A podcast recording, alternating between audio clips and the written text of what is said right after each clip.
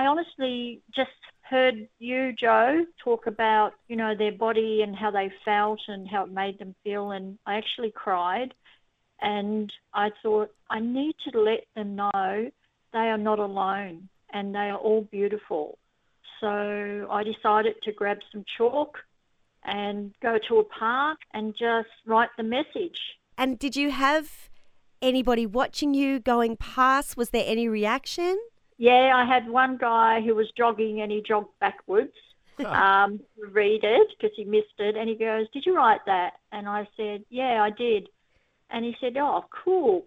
Then um, I didn't stay because I thought, I'm not doing it to see that. I'm just doing it to maybe if someone's having a, a rough day because of their body image or anything, just to let them know because the message just says, you know, always remember that you are loved, you are beautiful, and you are not alone. I think it's incredible what you're doing, Sharon, and seeing some of the photos that you've sent through of what you've written down on the pavement for people to see in that chalk is just incredible. But I want to take a step back. You said when you first heard the conversation, you heard what Joe was sharing, it actually made you cry.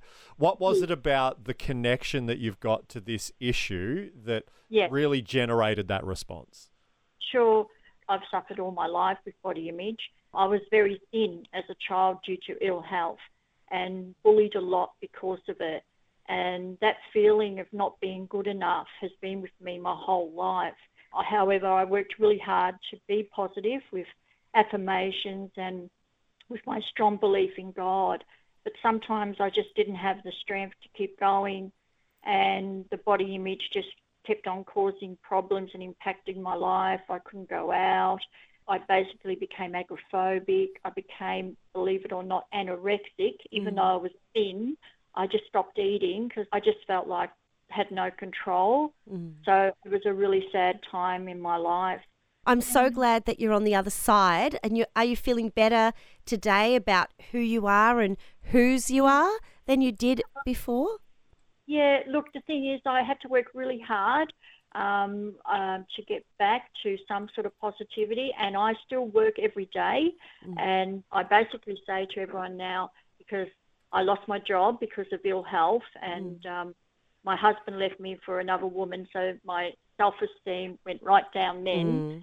Body issues came back into my life. But now I have only one job, Joe. Yes. And it's um, basically to be positive, spread positivity, and I heard a song by Danny Gokey where it said, We can make a difference. You can change your heart, change the world. It's up to us. It's up to you and me.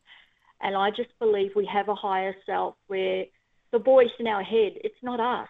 Mm. That's just like a program. It's like a computer of thoughts that just keep on coming back and saying, You're not good enough. You're fat, you're ugly, you're skinny, whatever. And we need to realize that we are beautiful and we are all perfect the way we are. And honestly, what everyone else thinks about you isn't as important as what you think about yourself, and that's where the work is, but it's worth it.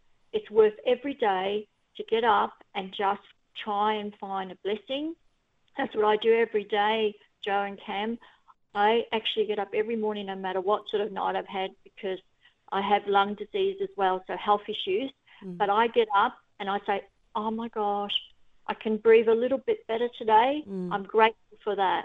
So I look for the positive, and then that helps me, you know, say, okay, okay, my body is perfect, so just the way it is, and that's all that matters. It's what you say to yourself that's more important than anything else.